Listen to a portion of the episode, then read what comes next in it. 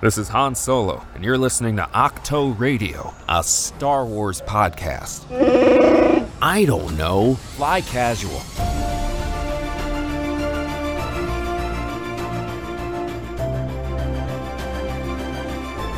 What is going on, everyone, and welcome to a brand new episode of Ahch-To Radio, a Star Wars podcast. This episode presented in collaboration with our friends over at In a Galaxy, a Star Wars podcast, that, of course, hosted by our friends Eli and Jacob. This episode is a collaborative effort that Eli and I wanted to do. It's a sort of a sprawling conversation on fandom and on discourse and on our feelings on the way that Star Wars conversations are had. So this episode's also available over there on the In a Galaxy Star Wars podcast feed. This conversation is laid back. It's us sort of unpacking these different ideas. Eli's a great, I was about to say great kid, even though Eli's definitely an adult.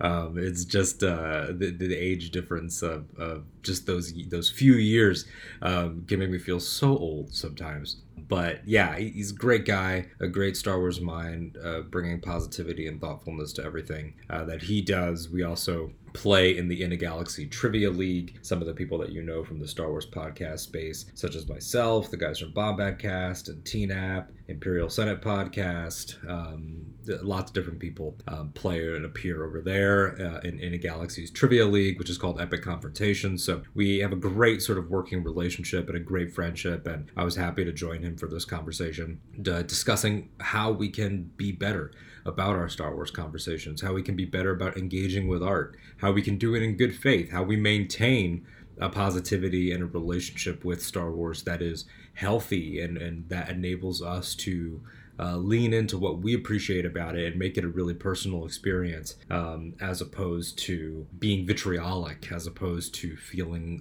like it's an egocentric experience, as opposed to engaging in a certain tribalism that has definitely plagued a lot of us online. And we just wanted to unpack that. I will say up front, we make it clear several times in the conversation, we're not trying to tell anyone how to think or how to handle this. This is just us unpacking our feelings and saying how we approach things in a way that makes our experience, especially in the online Star Wars fandom, something healthy and conducive to creativity and conducive to a joyful experience. It's something that nobody has all the answers to, but as we point out in the conversation, we love this stuff. We love engaging with it. We love renewing our love for it and finding the different ways to engage with it that keep us vitalized, that make you remember why you wanted to be in participatory fandom in the first place. So it's a really, really fun conversation. I'm going to throw it right over to the recording with Eli and myself, and I hope you enjoy. I'm looking forward to hearing your thoughts on it and to exploring the different angles of how people sort of stay engaged and stay light and stay fresh. It's not always easy. We all have our moments. But again, not trying to tell anyone how to think or how to feel, but I think that there's definitely a way that everybody can find for themselves that makes it so that these types of conversations are less necessary, where we don't all sit around and say, why is fandom exhausting sometimes? Why is it so toxic sometimes? I think that there are steps that a lot of us can take, and I'm happy to have shared a platform here with Eli. I'm happy that he brought the topic to my attention. That way we could kick it around and unpack a few different points that he put together. And I'm excited to present that conversation for you now. So here comes me and Eli from the past with our discussion on Star Wars fandom and making a better conversation. Enjoy. Alden and I are here to talk about our views on the Star Wars fandom, our perspectives on how we talk about Star Wars, how we watch Star Wars, all of those kinds of ideas. And one of the first things I want to say is that not much of this talk is going to be related to the actual Star Wars pieces of media themselves. Like, I don't care if you don't like The Last Jedi, or if you don't like The Book of Boba Fett, or if you don't like Andor, or whatever it is. That's not what we're talking about.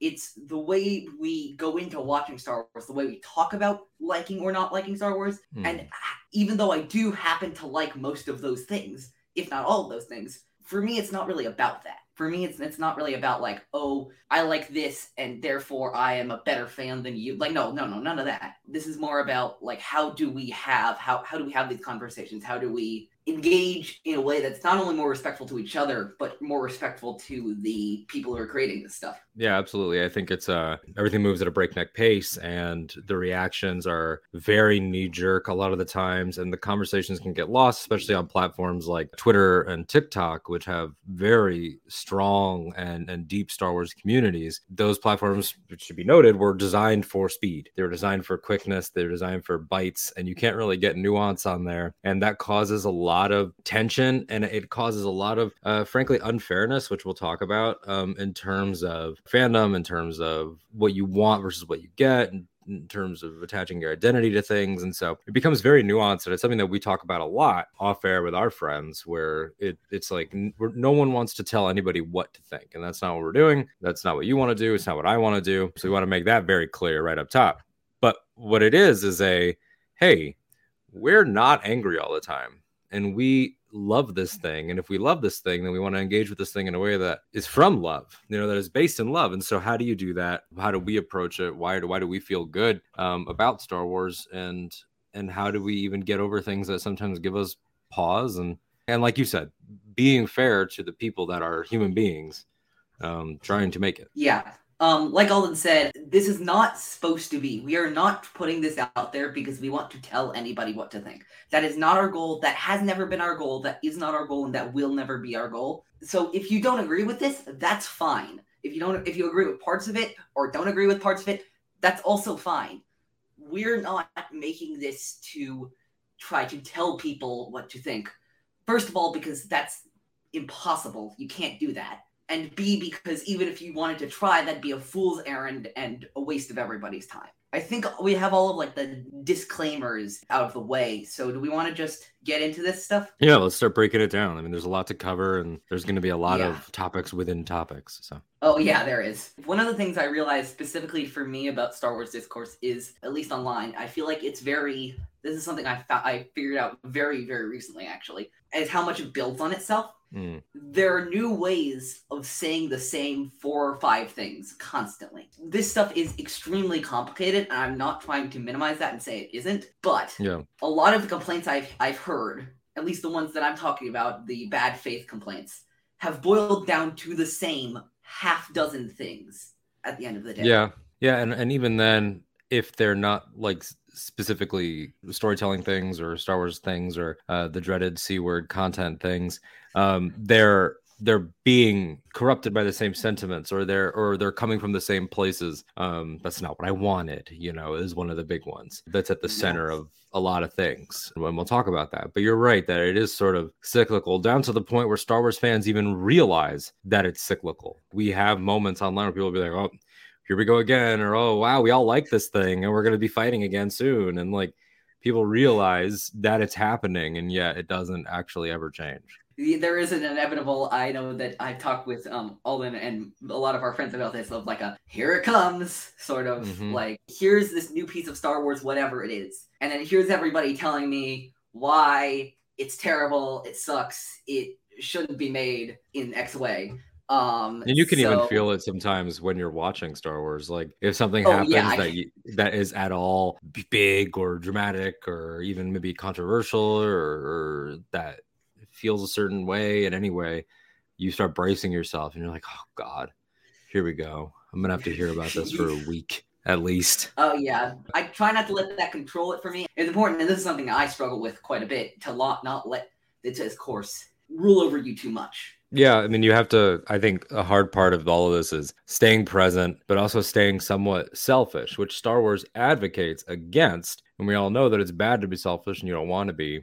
You don't want to live your life that way. But in terms of your enjoyment, you have to remember that you enjoyed it for yourself first, before you found everyone started alone. You might have had your family that introduced it to you, or your friends, but your relationship with it is your own. And later on, you started sharing that relationship through your social media presence or through your shows, through your art, through your TikToks, whatever it is.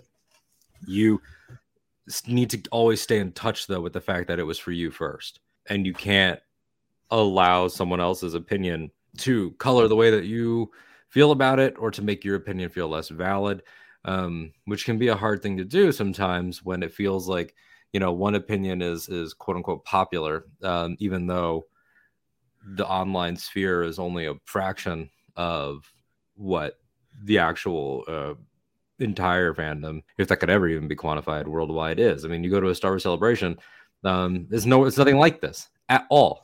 Oh yeah, there's like, you know, there you can bring up the constant clips of the actors and creatives who have been horribly bullied online, mm-hmm. getting standing ovations at Star Wars Celebration, and that should tell you, number one, first of all, how horrible the online fandom can be sometimes, and B, how unrepresentative of the entire fandom, however you'd quantify that, the yep. online space is. I mean, you know, look at somebody like Ahmed Best.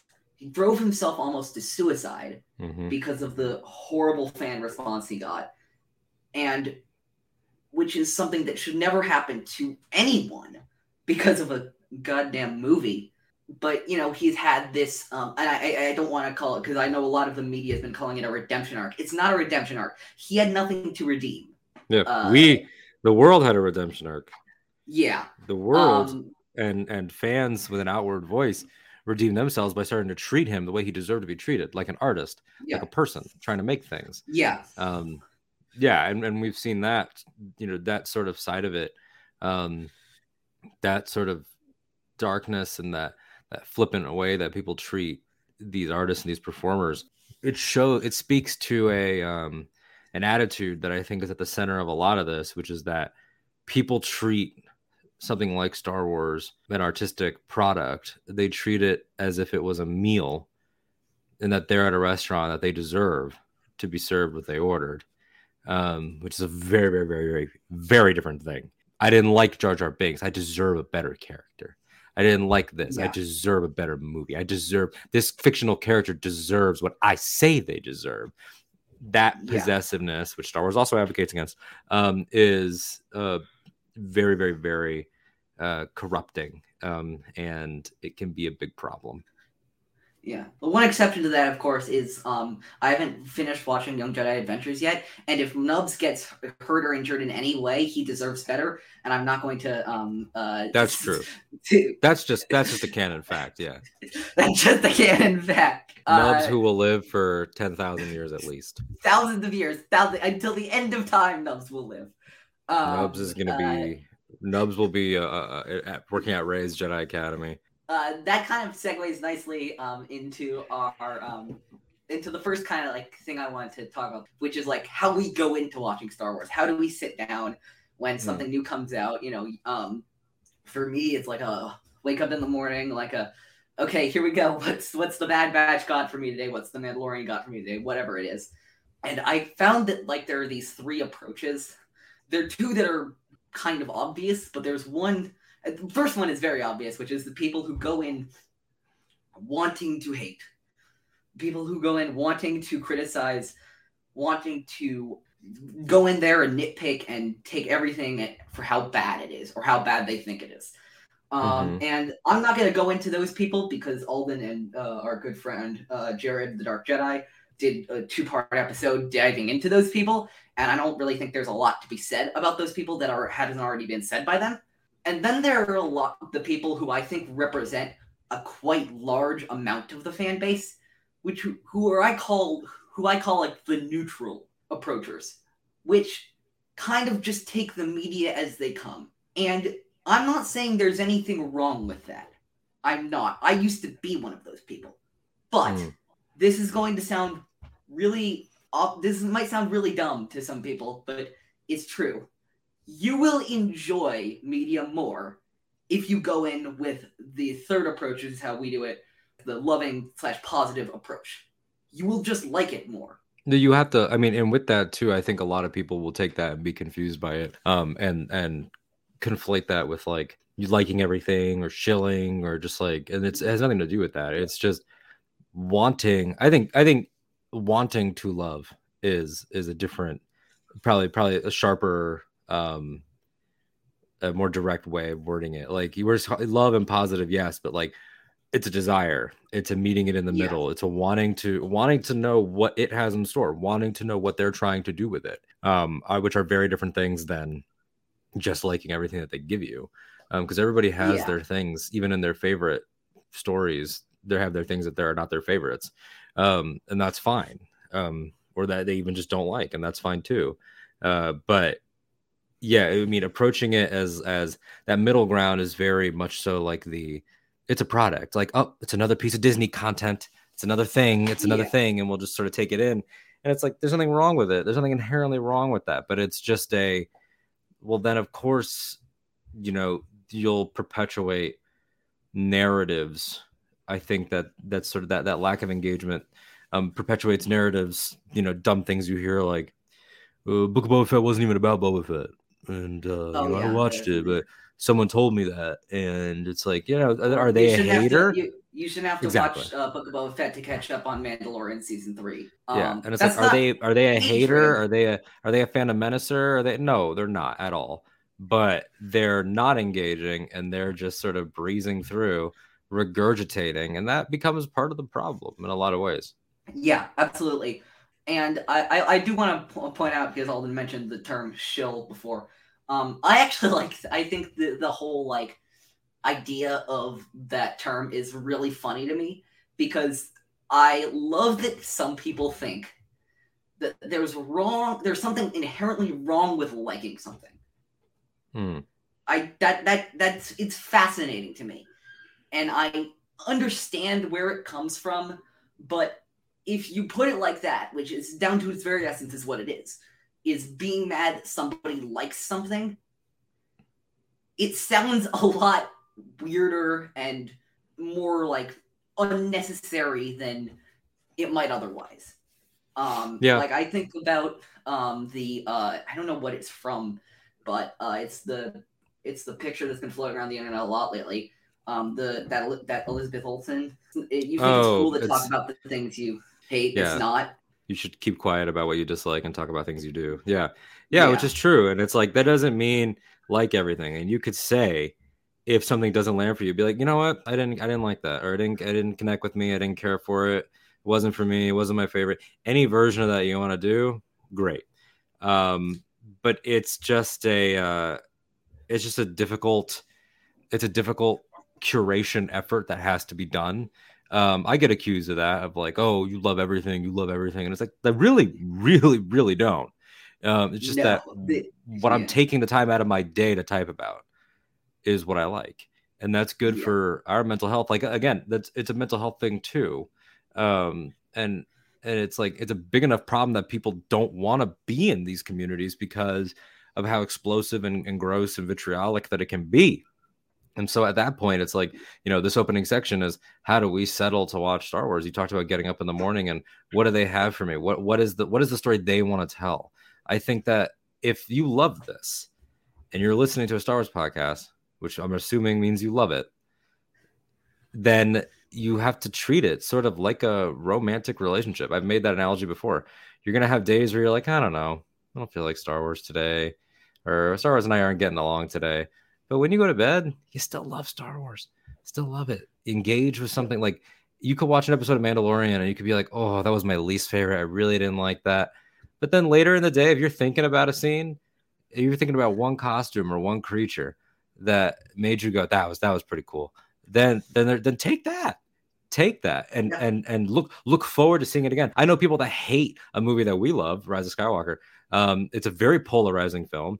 Like, every other person likes it, every other person doesn't like it, but people were so excited to see a Trototome in Jedi Survivor, that was an element that's even a bigger example. Not just the Trototome or the Anzellan and the Anzellans in Mandalorian or whatever. Yeah, people are so excited. Daisy Ridley and Charmin Obey-Chenoy got a standing ovation at Celebration London, which I know you were at and I wasn't. Mm-hmm. But I saw the footage. They got a standing ovation because they're bringing back those characters. People wanted to see them so badly. Yeah. That was the news that, I think a lot of people, and I don't want to speak to them, of course, but, a lot of people, I feel that was the news that they were most hyped about from Celebration. And this Celebration had a lot of news. Oh, dude, I'll tell you, man, as somebody who was there, that Daisy return, they teed it up. You know, Charmaine was like, would you like to meet the Jedi Master? Do you want to meet the Jedi Master? She asked like twice. When Rey's theme kicked in, she walked on sort of at the same time that the music kicked in, but the music was like a second early. Whoo! The place lost it because love wins. Like, love always overpowers the BS. People aren't there booing. People aren't there talking about they don't like Rey. And guess what? If you're listening to this and you don't like her and you have a legitimate reason, that's fine. You know, we can suss out the difference between misogyny, hatred, bigotry, and a character not working for you. There are characters that don't work for me. I don't like General Grievous all that much. I'm open about that. Much to the chagrin of Eli and Devore and several other people. When I was planning this episode, I was legitimately thinking, I'm like, I want to do a part where I'm like, you know, we don't like agree on everything. And the thing I was thinking of on your side was General Grievous, legitimately. And I was going to make a KOTOR 2 joke because I am infamous in our group of friends for disliking KOTOR 2. But again, it does not matter. The bottom line is, it does not matter what you like and what you don't. This is about how we talk about this stuff and how we think about this stuff. I think leads us great into our, like, on the sheet was our third section, but I think it would be good if we go where it's natural. Yeah, absolutely. About what I called personal desire versus storytelling desire, because what you want from a piece of Star Wars media or whatever it is almost certainly not what you're going to get. And there's an obvious elephant in the room with this conversation, which I feel like really started this conversation in a lot of ways. And that was The Last Jedi. And a film that we are both on the record saying we both love. But even if you don't, that movie, like it for it or hate it for it, did what it wanted to do. It did what it wanted to do. Ryan said, I'm going to do what I want to do. And if you're happy with it, come along. If you're not happy about it, I'm sorry. But and it didn't do it with, and that's the thing is that the creators don't have malice.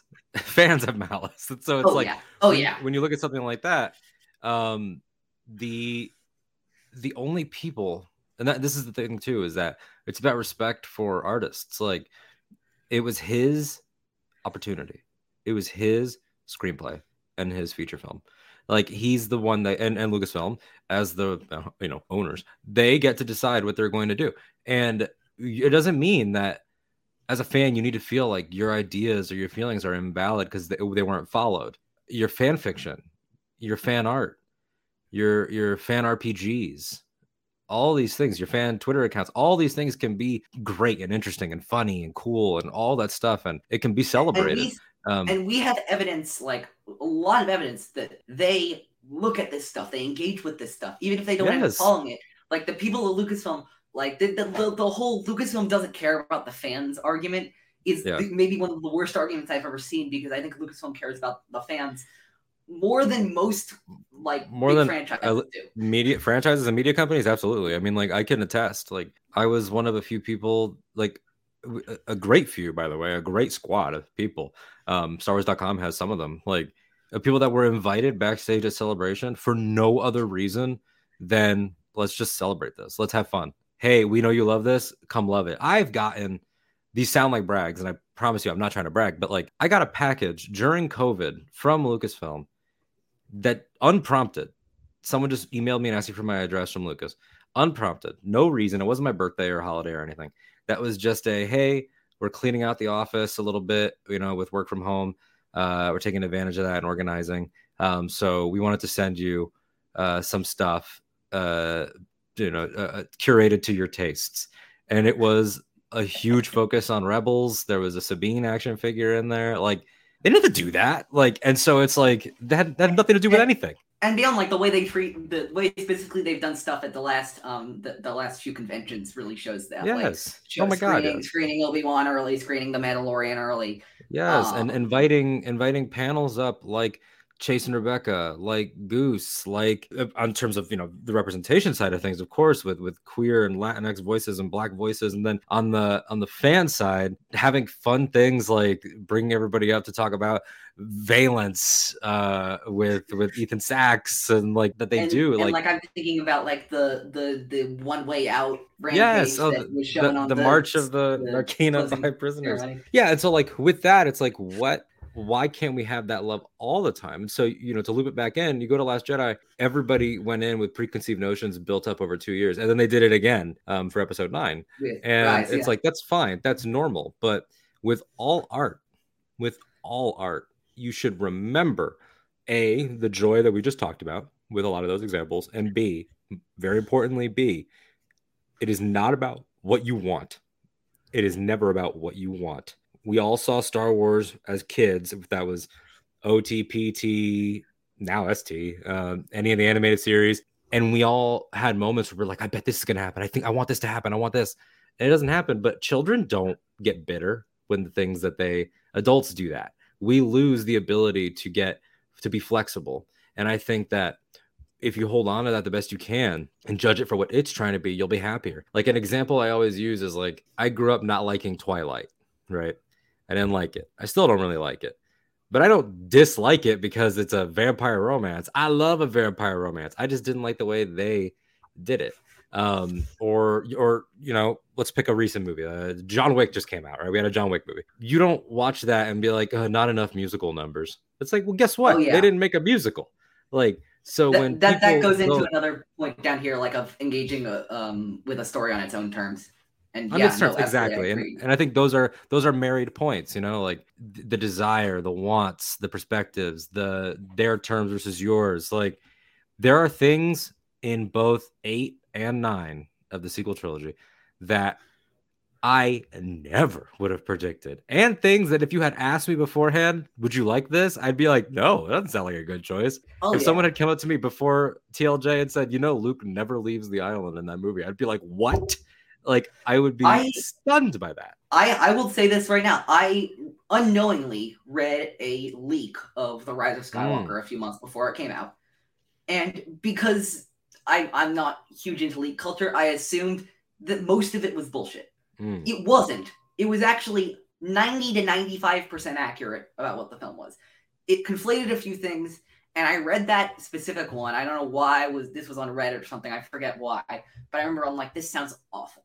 This sounds like an awful end to the Skywalker saga. I did hear some. I was like, there's a giant snake, and then there's force lightning, and then like I heard a few things with no context, and I was like, Force Ghost Luke shows up. The biggest one I heard was directly Force Ghost Luke shows up and catches the lightsaber, and I was like, what is happening in this movie? And then when I saw it, I was like, oh, I get it.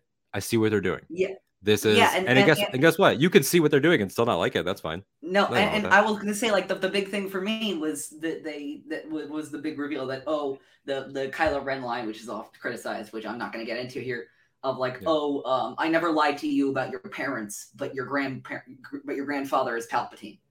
I saw that on that leak, and I'm like, wow, that is terrible. And then I watched the film in December, a few months later, and ate it up. I loved it. I loved how it was done.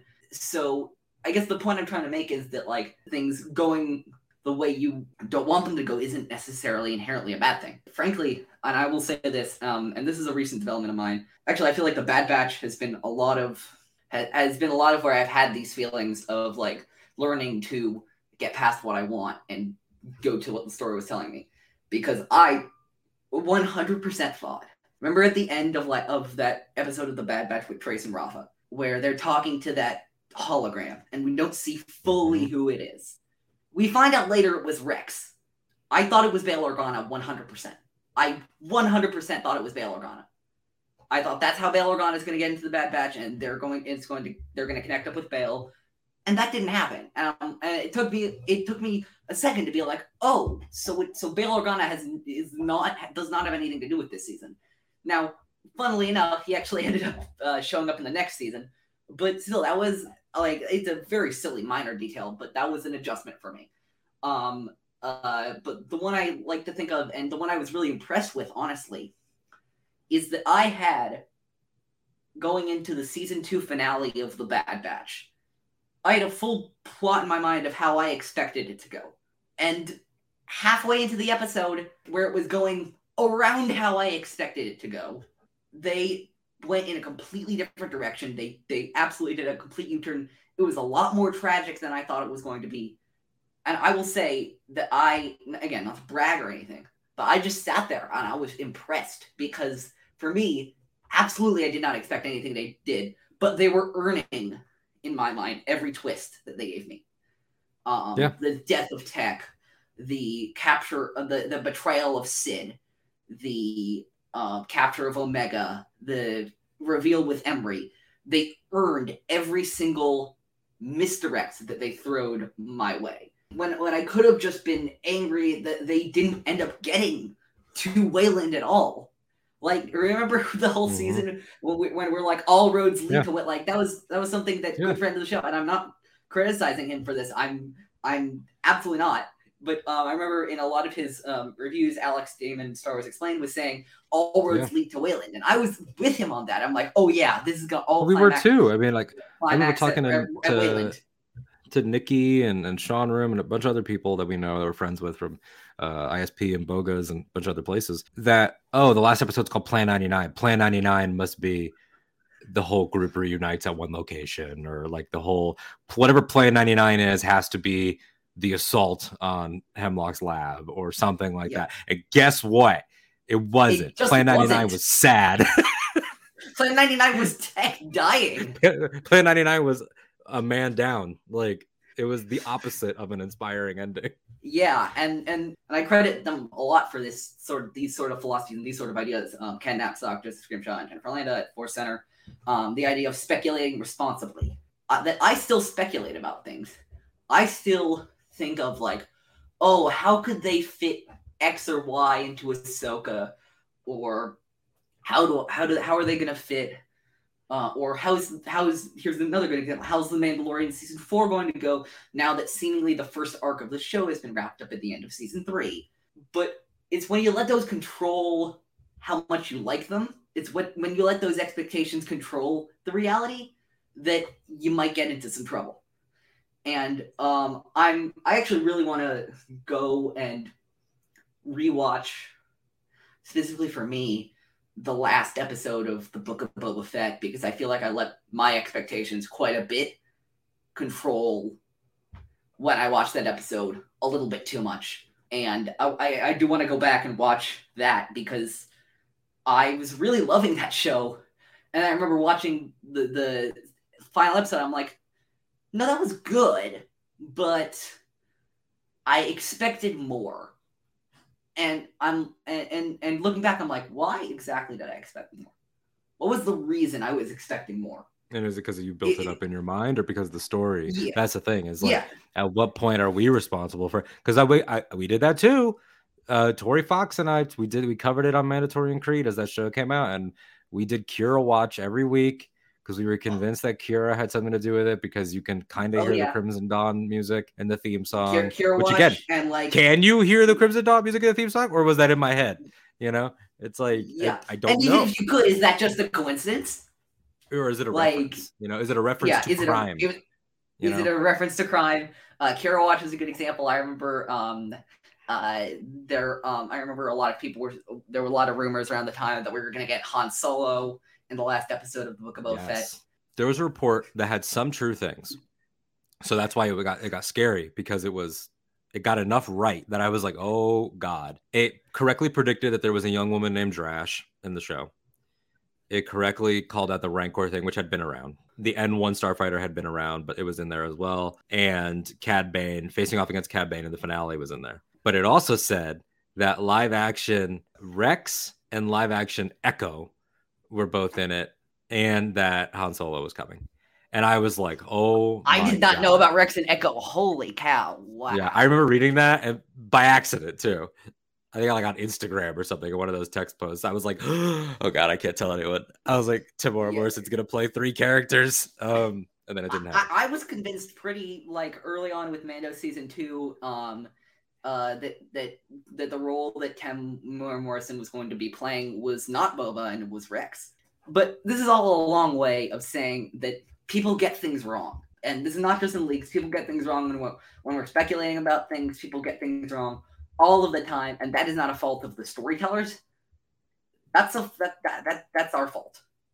Yeah. Like, and we've all done it. I'm not saying that only like people who are strong or who are better or wiser can't do it, because we all do it. But it's about living in that balance. It's about living in that like idea that whatever you want to happen has no bearing on whether it actually does, and that doesn't have any bearing on whether what you're watching is good or not. One of the things I remember going into Andor really wanting, I thought that it would be really cool to trace the earliest rebel movements, like the hidden path to the rebel movement that I knew was building up in Andor. And what was a good way to do that in my mind? Roken. I wanted Roken in Andor. Oh, that's interesting. I wanted Roken in Survivor, and even though I haven't played Survivor, I'm gonna guess he's not in it. He is not. No, he is not. Just because, yeah. Survivor. Thank you for breaking that news to me, because I've done a really good job of staying mostly unspoiled on Survivor. At the time of this recording, I only know a couple spoilers. Like, I don't know how it ends. Still, I have no idea how it ends. But I was like, I figure O'Shea Jackson Jr. would have told the world by now if he was in that game. Yeah. No, I actually also wish Roken had been in Survivor as well. But no, Survivor actually, I think, I don't know, like, it's too early for me to say this right now. I think it might be my favorite story so far this year, honestly. I think it might be my favorite Star Wars story so far this year. Maybe the two-parter in the middle of season 2 of The Bad Batch, but Survivor's definitely up there. No, that game is... That game did what it wanted to do, let me tell you. That game, very much like a lot of the Star Wars stuff that's been coming out, Last Jedi, I think Mando Season 3 fits the bill in that way, said, okay, throw all your expectations out the window because we're taking this where we want to. And I think it did well, for the most part, on where it wanted to go. I guess we should get to this, an elephant in the room for me when it comes to Star Wars discourse. And I think also for Alden too, but... I know this discourse really affected me when it came out, and I think a lot of our friends, it affected them greatly, which is Andor. Disclaimer going in, I'm not the biggest fan of Andor as a show. That does not mean I hate it. I like dare you? I'm leaving. Goodbye. I'm kidding. Go ahead. I don't hate it by any stretch of the imagination. I don't love it, but I think I think it does a lot great, and it does a lot of things that it's not that they don't work for me. It's that they're not the things I personally like to see in Star Wars, and that's fine. Not everything in Star Wars needs to be tailored to me, just like not everything in Star Wars needs to be tailored to any singular person other than the people creating it. My problem is not with how people were talking about Andor. My problem was Andor was being used as a tool, not for enjoying it for its own sake, but for beating up some of the other Star Wars series that had been released and that people didn't like, which I think is both unfair to Andor and to those shows, The Book of Boba Fett, Obi-Wan Kenobi, even sometimes The Mandalorian. I think that, like, there are a lot of people who decided for whatever reason that they wanted to say that Andor is objectively better than anything that Disney had done with Star Wars. And I hate to break it to those people. I really do. But there is no such thing as objectively better. All of that is up to your opinion. There is no barometer that you can make that is truly impartial. That's why my disclaimer at first, that I'm not a huge fan of Andor, does not matter in this case. Because even if I was, my opinion should not govern the opinion of other people. It just shouldn't. Like, no one should. Yeah. Like, it's just a situation of... Why did we end up in this place? And I don't have the answers to this, but I know this is what it is. Why and how did we end up in a place where your opinion has to be right? It can't just be the opinion. It speaks to a deep insecurity, I think, inside of certain people, that their opinion, they can't just say proudly from the rooftops. I would love it if they did. If they were like, I love Andor so much. It's made me fall back in love with Star Wars. This is amazing. I can't wait to talk about it with people. They can go on about it all day. But it's the second that they're like, it's the best, period, I'm right. It's better than that. That's the situation we end up in, where it's like, okay, but there's so many layers to that. What about What about tone? What about genre? That's a prestige drama, espionage thriller, slow burn. It is not pulp fantasy. Does that mean that it's inherently better than pulp fantasy? No, it doesn't. And you're immediately discounting entire genres, and you end up with these criticisms of things like The Mandalorian, where it's like, that's just playing with action figures. It's not real storytelling. And it's like, first of all, I resent that, because imaginative play is super important for the development of kids, number one. And number two, the fact that it can't be an all ages story.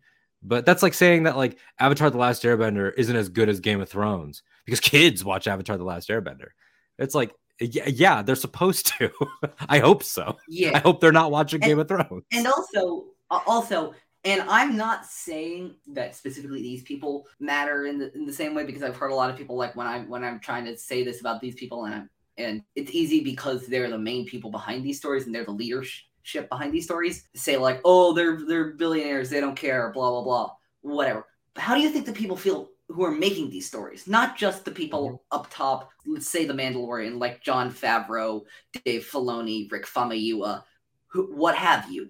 But what about the people who are like the lower level people who are doing camera work or who are playing in the orchestra for the score? Hundreds and thousands of people make these things. And they make them because they work in the industry. And of course, we're recording this early on in the Writers Guild strike. And I certainly hope that all of these people, no matter what position they have, get better treatment and pay in the industry.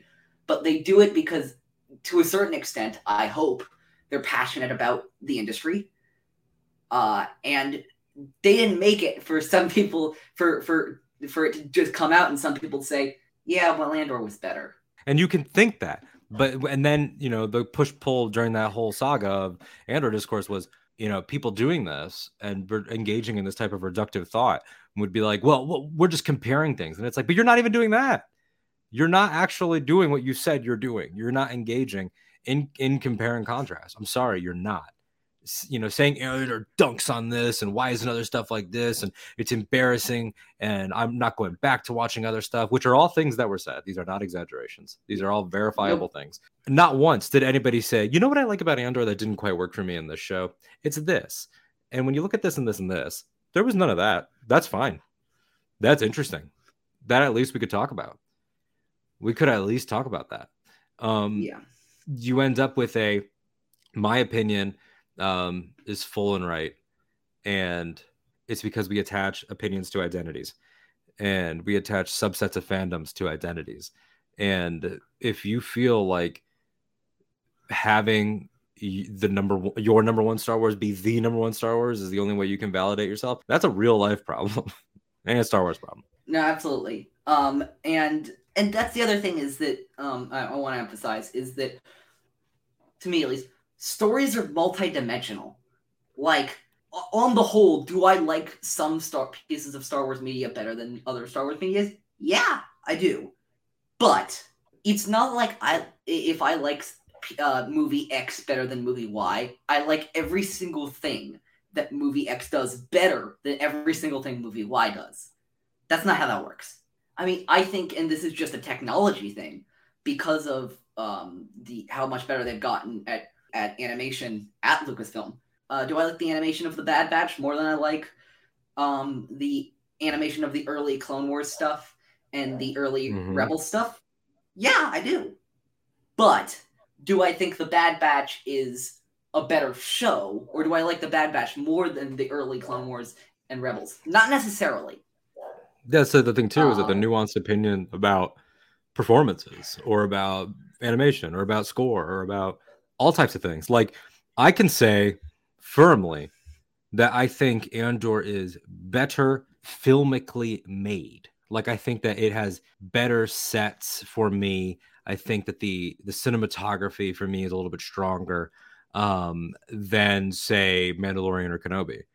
But I do not like it more than I like Kenobi, for me personally. Kenobi is my number one favorite show, besides Rebels, and just talking live action. So it's like, we can find the things here and engage with these different elements, and that encourages conversation. And that's another way that you and I stay positive about it, is that we're finding yeah, we're finding these contrasts, but in that you're finding things to celebrate. Like, do I think that the prequels or the sequel trilogy for me are quote unquote as strong as the original trilogy? I'm not sure. I still think if you asked me, gun to my head, which trilogy is your favorite, I would probably still say originals, although the sequels get closer every day, I will say.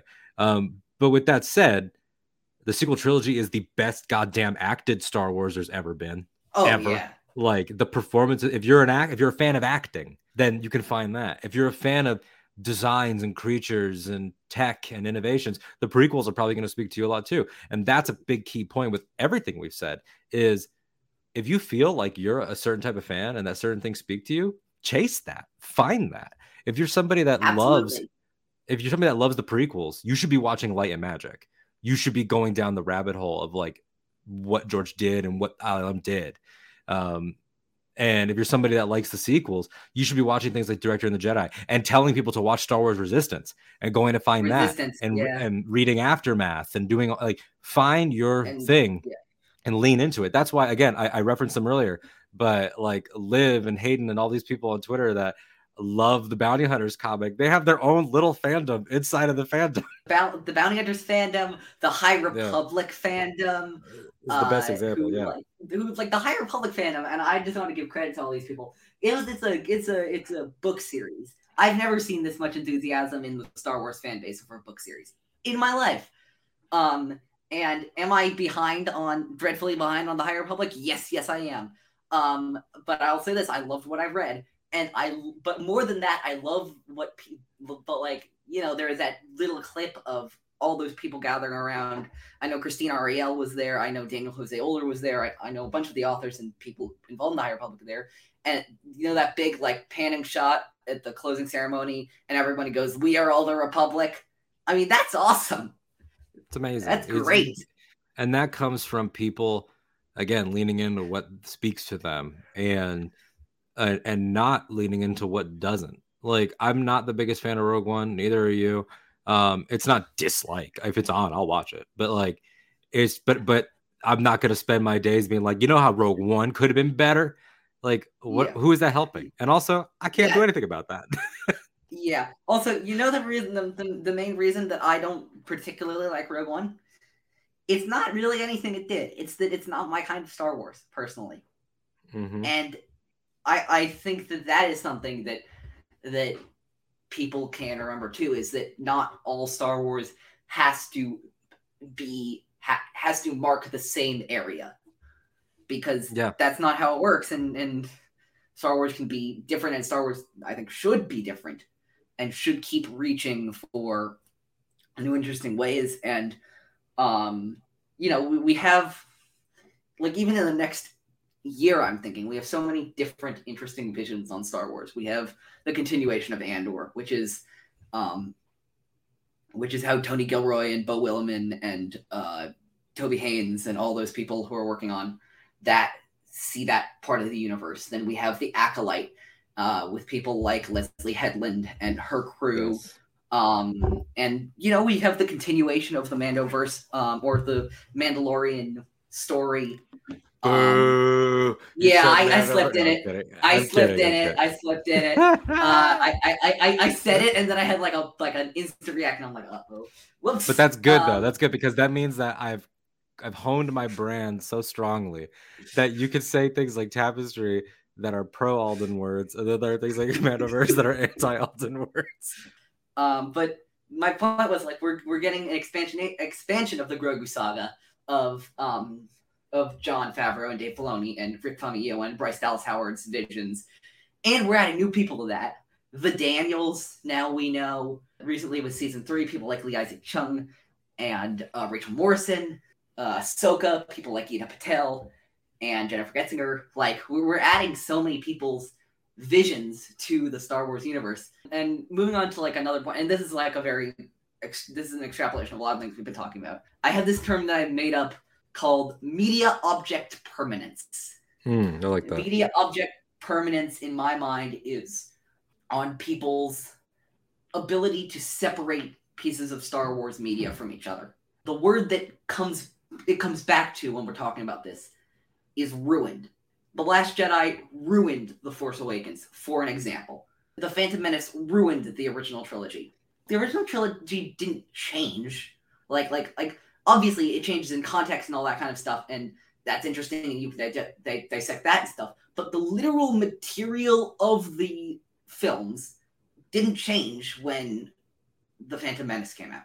Other than the special editions, which I understand makes this conversation a bit more complicated, those films don't just suddenly change because new stuff is out.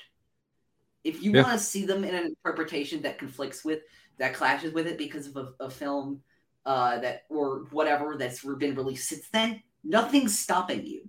If you in your mind want to still think that the Children of the Watch is like this incredibly like, and maybe people have different opinions about this than me because I feel like I've kind of, I don't want to say I've come around on the Children of the Watch, but I think I've realized that the story they were trying to tell with the Children of the Watch wasn't exactly the one I thought they were trying to tell. But like, if you want to still believe that the Children of the Watch are as fanatical and as crazy and as obsessed as Bo-Katan told you they were in The Heiress, there's nothing stopping you from doing that. You can synthesize, right? With this, it's like, you bring up the Children of the Watch example, like, I am on the record predicting things that did not happen. But at that point, it's like, I have to synthesize my ideas of what they are and what the implications are with the story that they were choosing to tell, which was one of cultural unity and one of, you know, stopping horizontal oppression and a common enemy and rallying for a common cause. And so all of that plays into this as well, where it's like, you need to assess, like, okay, what did they choose to do? What did I think? Why did I think it? And can the why did I think it and what they did mesh? Where do they meet? Where do they not? And in that is a fun analysis. That doesn't have to be a bad thing. It doesn't, your reaction, I think, in a healthy way, in an unhealthy way rather, would be like, oh, they didn't do this and it's a missed opportunity. And it's like, well, why? Why is that a missed opportunity? Or is there something now that we can sit on, that we can think about? You know, and what you've been saying about this idea that it changes, like, it doesn't get rid of Mando seasons 1 and 2, just like Phantom Menace didn't get rid of the OT, just like canon books did not get rid of Legends books. They mean that they don't directly interface with movies right now. That's true. It changed the way that they affect things, but they are still in print and they still exist and they still have fans and they still make new fans and they still connect with people and touch their hearts. And all of that is so valuable because the canonicity of things is what you make it to a very large degree. And you can say to yourself, I liked it better. You know, the hot button one that we've already sort of referenced with Rey. It's like, I liked it better when Rey was completely unconnected to everybody. And it's like, okay, well, then they said that she was. So where is something in the middle there? Yeah, you might not ever be happy about it, but you can look at the character of Rey and consider what I think you and I agree on and other people that we're friends with is that Rey also preferred that. Rey became okay with Rey, the scavenger girl. She became okay with that. Palpatine tries to use that against her, and he can't. She doesn't falter when he calls her that. She doesn't falter because her parents sacrificed themselves, and like she comes to terms with it all stages. Sure, she still had 19 years of growing into Rey, nobody from TFA. And that doesn't go away. It's still a part of why she makes these choices. So there's the thought, you know, in story, there's the thought of analytical stuff. And then there's the personal stuff too, which some things, hey, they're never going to sit well with you for your personal experiences. And I get that. And no one can ever take that away from you, especially marginalized voices. You know, there are people that are like, yeah, you know, I want to like Last Jedi, but, you know, it's a fan, you know, who's a person of color, and they can't get over the fact that Finn's role was reduced from 7 to 8. And that's so valid. And that should be listened to and respected. With fandom, there also comes that element, which is like, are we having a real life conversation? Or are we having a fan conversation? And we need to be okay asking that and figure out where each other is coming from that way, because that person is having a real point, right? And it'd be really easy for a Last Jedi lover to jump in and be like, his role is still important and blah, blah, blah. And it's like, okay, well, you're not listening to what they're saying. And that actually brings us nicely to the other to two other points that are in here, which is the first one we can get through, I think, decently quickly because I know you and I have both talked about this at length on both of our shows, and it's the idea about canon, which, at least in my opinion, does not matter as much as people think it does. Nope. And I say this as somebody who runs a show about literally asking people all of the details about canon. I understand my role in this. Something like the best example I have in my mind about the discussion for canon for me is the series premiere of The Bad Batch. Oh, do I remember the conversations, the series premiere of The Bad Batch with that first 10-minute scene where they decided, you know what would be cool? We're going to put Kanan Jarrus in the opening sequence of The Bad Batch. But it had already been explained in a comic, and for some people, apparently those two portrayals couldn't possibly fit together, even though they're basically the same story, just added a few characters that weren't there in the comics and shifted a few details about the time of day. Yeah, it's just like literally I've tried to tell people, like, it's just further clarification on which clones were there. It's still Collar. It's still Kanan and Deppa. It still goes down pretty much the same. And that's a 12-issue comic book series. Issues 2 through 12, completely unaffected. All they did was change the climate and time of day on Collar and say that it was... And, like, match. Styles is still there. Isn't that Styles that they talked to in the episode? Isn't he identified as Styles? Yeah, I think so, that's Styles. So it's mostly the same, and it's like... I get it. You know, those things are precious to people and they affect them, and to have it changed is an emotional thing. But at the same time, this comes down to the conversation again. We have it with different projects. Like, what is that project trying to be, right? It's also what is Star Wars trying to be. It's the whole thing. And if Star Wars is trying to be a myth, which it tells you from the second it starts, a long time ago in a galaxy far, far away, is the Star Wars version of Once Upon a Time. It's a fairy tale. And so every time we open it up, it could be a different telling of something. And it could be a further perspective on something. That's what's fun about the From a Certain Point of View books. Some of them fit very easily in. Some of them don't. And that's by design. Some of them are so goofy that they're a completely different style of story. And that's fine. And that's what George Manns started to do. I know his first ascent into Star Wars publishing was with those Myths and Fables book, which tells you at the very beginning, hey, some of this stuff happened. Some of this stuff maybe happened in a similar fashion, and some of this stuff probably didn't happen at all. There's that myth that I love in the first Myths and Fables. No, this is not the Myths and Fables. This is the Legends of Luke Skywalker book. This is what it is.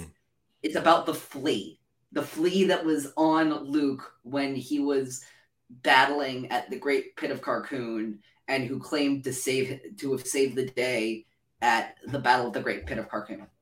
Did that stuff happen? Almost certainly not. No. But this is funny to think of people talking about a sentient flea in the Star Wars universe, talking about how he almost saved Luke Skywalker's life. Yeah, it's hilarious to me. It's just funny.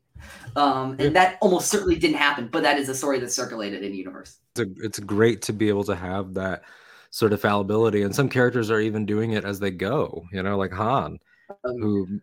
It creates his own legend, you know, as he goes, and Lando too. I remember specifically when I watched the second episode of Andor for the first time, and Marva said to Cassian, "We told the authorities you were born on Fest." I remember just sitting back and just laughing for a straight minute. It's so smart. It's such a good way to do it. It brought us into the story. It made the readers. We fell for their cover, which is a really, really smart thing to do. And again, you can enjoy that or you can get mad at that, and it's really down to you. It's a choice. And then there's, I guess, what I'm calling the extreme caveat to all of this stuff, which Alden already touched on. And I want to say this because I'm probably one of the voices that needs to be talking about this the least, because I'm not one of the people who should be talking about this. We need to make sure that Phantom Space, above anything else, is inclusive. And so I'm not going to lie now.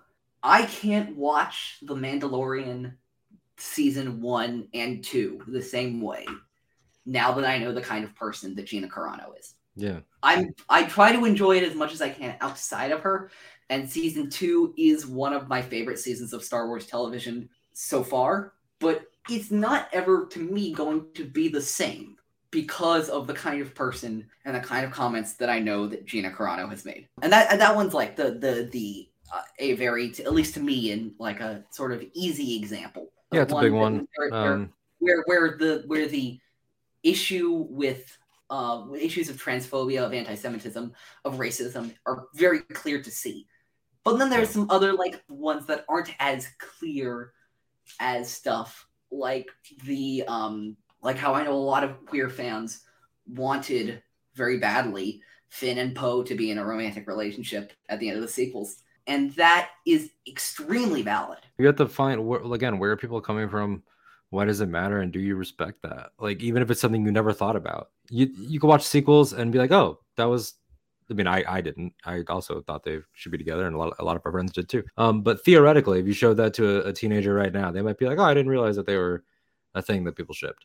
But when people explain to you why it matters, you have to listen to that. And that's part of, this whole episode about discourse, about how we treat each other, is that people don't come at it with empathy. They don't take time to ask, why does this person think that? Why did that hurt that person? Why did it not hurt that person? Why did they notice it or not? How did they present their point? Is this an attack or is this an opportunity to educate? Are we having a conversation here for real? Does this need to be had in public? There's all types of these nuances instead of just trying to own that person in the replies. Yeah, absolutely. And I think that all of this, especially I want to make this clear with the real world stuff, with the real world implications, there's no easy answers. If there were easy answers, we wouldn't be having this conversation. And obviously, people who look like me and people who come from my background should not, 100% should not, be leading the conversation. And I am trying as best as I can to acknowledge that. And I'm not saying I'm perfect. Nobody is. That's also why it's important, at least for me, to have a diverse selection of voices that you listen to in the fan base. There are tons of them. If you look, there are great voices from all different backgrounds, talking with love, but also with a critical eye to their backgrounds, to how they were raised, to how they grew up, to this stuff we love. And actually, that's kind of what I want to get into. Unless you have anything else for the final idea, which is that we are not isolated in these opinions. It's not just the two of us. Far from it. I think the conversation needs to get bigger. That's the thing, It needs to be something like good faith is something that we should fight for. It's something that we should be talking about. It's something that we should be letting people know there can be a better conversation that is had. Oh, absolutely. I'd like to shout out specifically 3 podcasts / YouTube channels that I go to specifically when I'm looking for conversations of those types. And those 3 are, we've mentioned 2 of them already. Actually, we've mentioned all 3 of them in some way or shape or form already. Force Center, Ken Knapsack, Joseph Grimshaw, Jennifer Landa do a great job of having these conversations. Star Wars Explained, Alex and Molly Damon do a great job of having these conversations. And the Imperial Senate podcast also do a great job of having these conversations. And that's not an exhaustive list by any stretch of the imagination. No. Not close. I mean, even just in our friend group, I'll rattle off a few more just off the top of my head. You got Boop and John, Nerd Herder. You've got Bogus Cantina, hosted by Sean Room. You've got... if you head over to Nerd Academy, with Jared, the Dark Loser Jedi, you got Bombadcast with Jerry and Scotty. You've got, just looking here, we got Tried of the Forest with Goose. We have Pink Milk with Brian and Tom. You've got That Gay Jedi. You've got Talking Bay. You got Force Toast. You got Father Son Galaxy. My God, like the best. Like, oh, absolutely. That is the one unnegotiable thing that needs to be recognized in Star Wars fandom is that there's no getting better than Keith and Kerwin Yard. Just no. That is correct. That's correct. No way. Indisputable fact. And you can find those people. That's the thing. Find your people and stick with them. And if you can't find your people and you know someone that has, ask them. Ask them how they did it. Stick together, because it's very cheesy to say in a Star Wars conversation, but there are more of us. Anything that you want to add, Alden, before we wrap up this great conversation that we've had about just general fandom stuff? I would say that this conversation is ongoing. And I would say that we will have it again down the road, and we'll have it with other friends. And it's something that we need to keep having. But again, so much of this, intentions, perspectives, experiences, all these things. Consider who you're talking to, why you agree, why you disagree, and look at that as an opportunity to learn, not as an opportunity to feel offense. You're a person who loves Star Wars. You're not a Star Wars person. You're more than that, and that's influencing why you like this the way that you do. And you like it in an individual way. We all do. We all have our way of loving it. And lean into that, and remember to get in touch with it every now and then, to shut everything out and just sit back and watch your favorite, or watch one that makes you laugh, or watch one that's really easy to watch. You know, throw on Young Jedi Adventures, or I was literally just about to make a Young Jedi Adventures reference. That show, I have watched, I'm not joking, 2 episodes of that 7-episode show. It is encapsulated in my brain like Star Wars hasn't done in a long, long time. And I'm not throwing shade at any other Star Wars project at all. But like, wow, are like young kids of these days lucky that they have that for Star Wars. Yeah, absolutely. Things, just because they get better, doesn't mean that there isn't still stuff to stick up for. Steps get made, but it can be it's not linear. Progress is not linear. And you have to stand firm for real life issues, online issues, whatever it is, and say, this is how I feel. This is what I stand for. Let people know, and people will appreciate it. So that's the last thing I have to say, really, is send a message to somebody, right? That you think's doing it right, and say thanks. Say I appreciate it. It goes a long way. It really does. And I agree with everything I'll send with that. And I think it's just really important to, as we said before, lead with love. You know, I go back to the idea that I'm a Star Wars fan. I like Star Wars. That's my natural state. When I'm not there, it means that something is deviating from the norm that I expect for myself. And that doesn't mean that I never dislike what Star Wars is doing. Far from it. But when I'm that much to dislike, it's either because I'm looking at it the wrong way, or it's Knights of the Old Republic 2. Boo! Good night, everyone. We're out of here. It's over now. No, I even like things by Knights of the Old Republic. I will actually prove this right now, because despite all the hatred I claim to give to Knights of the Old Republic 2, what Star Wars character did I make sure to get a picture with at Star Wars Celebration Anaheim when I was there? Darth Nihilus. It's because you know he's great. He's actually my least favorite of those 3 Sith, but still. Okay, all right. That's another conversation for another day, but I think if that's it, a good thanks question, Alden, for another time. Thanks so much, Alden, for doing this stuff with me. I've been wanting to have this conversation for quite a while. I think ever since we wound down 2022, that I really noticed the escalation of this stuff. But yeah, thanks for coming on and doing this. Yeah, of course. Do you want to tell people where they can find you and your stuff? Yeah, you can find me personally at that Alden Diaz, THATALDEDIAZ, talking Star Wars on Ahch-To Radio, Star Wars podcast, and its different sub shows therein with different collaborators. And then you can find me on Casterly Talk with Ken Napsok, talking about our favorite fantasy worlds, like the World of Ice and Fire, Tolkien, Willow, and writing around the internet and doing different things. You can find me at OGFan327 on Twitter, at In a Galaxy Pod on Twitter, at Star Wars In a Galaxy on Instagram. You can listen to us on Spotify, Anchor, Google Podcasts, wherever you listen to your podcasts, we'll be there. For now, you can email us, swinagalaxy@gmail.com. Of course, follow our spin-off show, Epic Confrontations, the Star Wars Trivia League, at In a Galaxy Trivia on Twitter. You can watch all the stuff on the Star Wars and Galaxy YouTube channel. Alden, as well as many other people, is a competitor. He's coming back.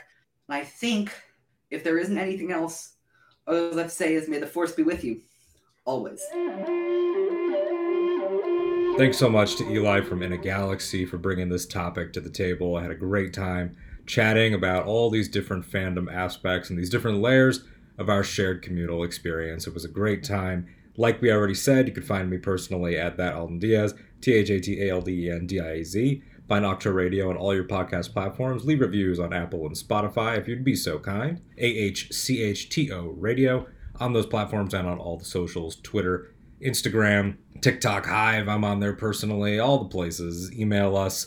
It's all over. You can find me, of course, again, with Ken Napsok over on Casterly Talk, writing in different places on the internet, appearing on all of our different friends' shows, and getting excited for Ahsoka season, which is going to be coming to us, of course, toward the end of the summer. Really excited for all the Star Wars talk that is to come. And for right now, we will catch you next time right here on Ahch-To Radio. Punch it, Chewie!